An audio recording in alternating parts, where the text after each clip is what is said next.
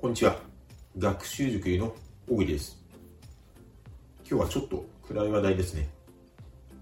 かつてカンボジアのクメール・ルージュの指導者、ポル・ポト。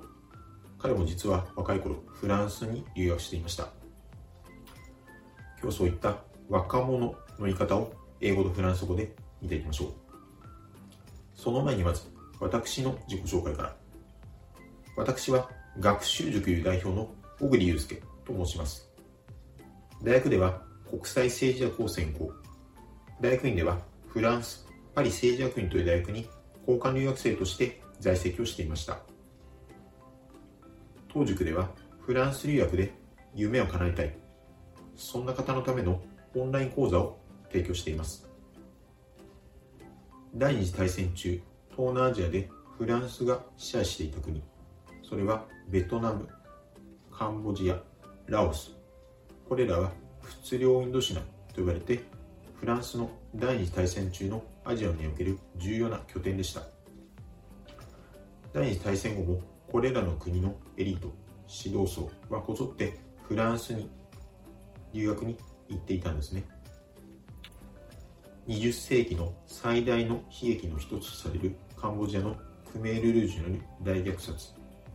その指導者のポル・ポト若い頃にも実はフランス留学を経験していたんですね。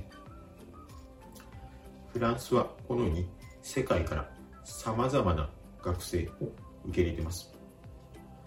国際色も豊かですが、中には例えばそうした独裁国家だったり貧困地域から人生をかけて留学をしてきている学生もいます私も南米諸国から留学しているとある友人に出会った時に彼はコロンビア出身だったんですけれども自分の町が汚職と毎日ゲリラと警察との銃声音に怯えながら子供の頃を過ごしていたそうです。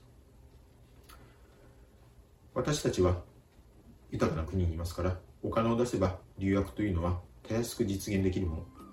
ですが彼らにとっては人生をかけたそして国を背負った決断でもある。未だにそういう地域がある。そういう若者がいるということも忘れないでください。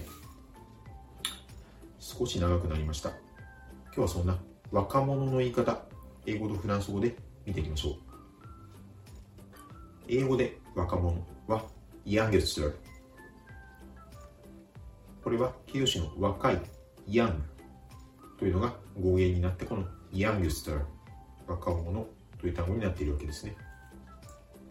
ではこの若者の言い方フランス語で見ていきましょう。若者はフランス語でジュネスもう一度発音します。若者はフランス語でジュネス英単語と比較してみましょう。英単語のヤングスチャーフランス語のジュネス単語自体は全く異なります。ですがこれは語源は実は英単語と全く同じなんですね。フランス語で若い。これはジュンヌ。ジュン。英語のヤングにあたる単語です。これに英単語でヤングスターになったような何々何々の人という意味でジュンネス。ジュンネス。という設備字がついてこれが若者という単語になっているんですね。発音のポイント。この単語はほぼカタカナ発音で大丈夫です。ジュネス。ジュネス。あえてで言うといえば5末の S の発音。これをしっかり芯のススとして発音してあげるところがポイントです。ジュネス。ジュネス。ですね。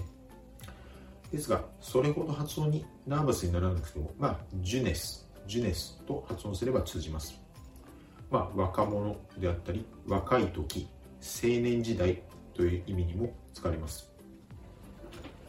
最後にもう一度発音します。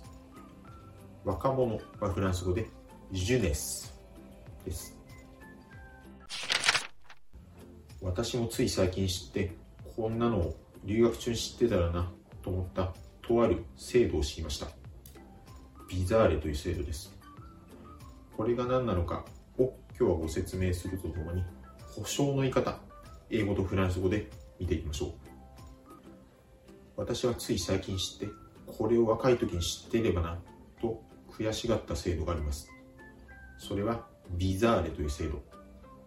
この制度は実は留学生にとってはとても助かる制度なんですね。フランス留学が最初に始まって最も大きな困難というのは住居探し。パリ市内の住居学生の住居探しの事情というのはとても困難を極める作業の一つです。空き家がない貸し部屋がないあっても高いそして学生寮は埋まっている。もうこのどうしようもない状況の中で最初の住居探しという最も厄介な仕事が始まるんですね。そして仮にお気に入りの物件が見つかってここに住みたいと思っても保証人がなければそれらを借りられないというケースがほとんど。ですからほぼ善意で貸してくれる個人の大家さんに最初の頃は物件を借りざるを得ない状況だと思います。そんな時にこのビザーレという制度があれば保証人をフランスの学生でも外国人の学生でも誰でもつけることができるんですね。素晴らしい制度です。ですからこの制度をつければ学生寮はもちろんなんですけれども一般の住居を借りるときにもこのビザーレの保証人をつけることを許容している住居エージェントであれば受けることができるのかなと思っています。これは何度も言いますが大助かりな制度です。ぜひこのビザーレという制度今から留学を検討されている方は早めに調べて対処しておくことをお勧めいたします。今日はそんな保証人とい方英語とフランス語で見ていきましょう。保証人は英語で guarantor もう一度発音します。保証人は英語で guarantor この guarantor という単語はもともと動詞の保証する guarantee の語尾が OR つまり人に関する設備値がついて保証する人は保証人という意味になるわけですね。ではこの保証人フランス語で見ていきましょう。保証人はフランス語でギャホンもう一度発音します。保証人はフランス語でギャホン英単語と比較してみましょう。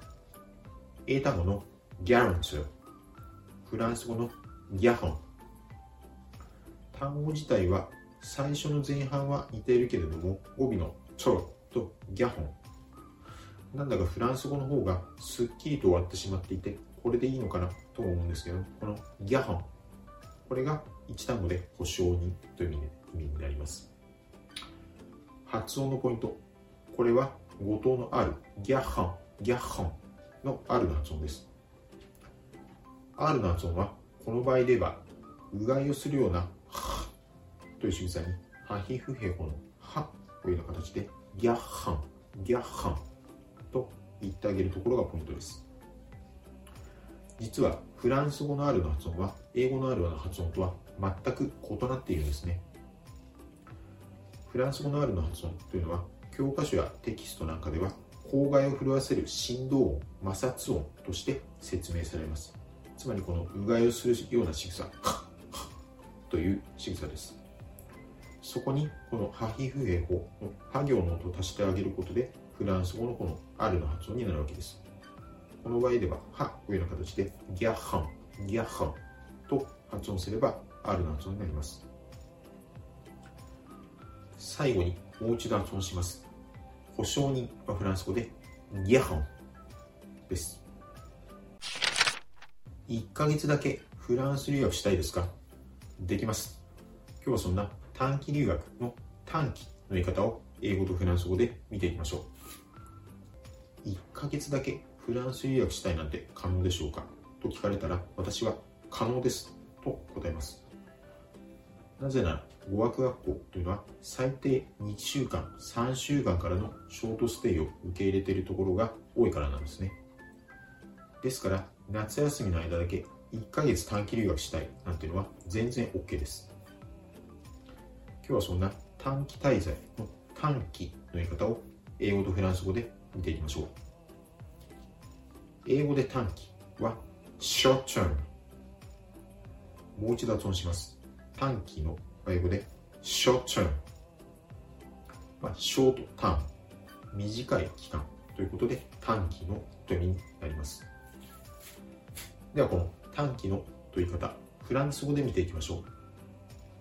フランス語で短期はクーテルムもう一度発音します。短期はフランス語でクーテル英単語と比較してみましょう。英単語で short term フランス語でクーテル単語自体は全然違うんですけれども実は単語の意味構造自体は全く同じです。まず最初の単語クーホこれは英語の short にあたる短いという意味です。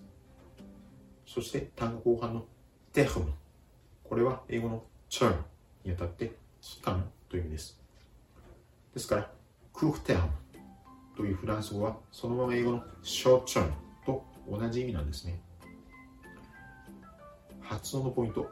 これはクーホの中に出てくる R の発音そして同じくテフムの中に出てくる R の発音です。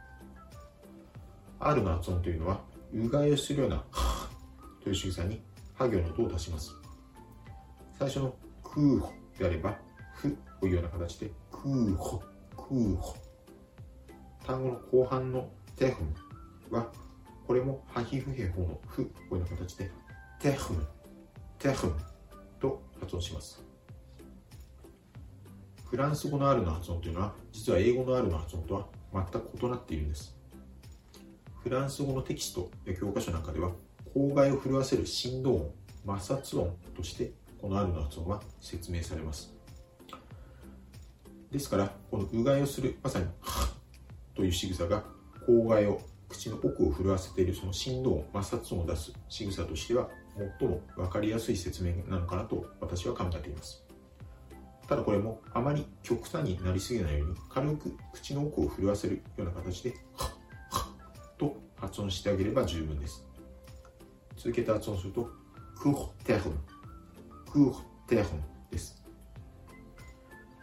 ちょっと2語になっているので口がやや忙しいです。ですがこのあるの発音これは何度も口に出して慣れるようにしましょう。クーテルンクーテルンです。最後にもう一度発音します。短期のはフランス語でクーテルンです。当塾ではフランス留学で夢を叶えたい。そんな方のためのオンライン講座を提供しています。ご興味のある方詳しく知りたい方はこの動画の詳細記述欄をご覧ください。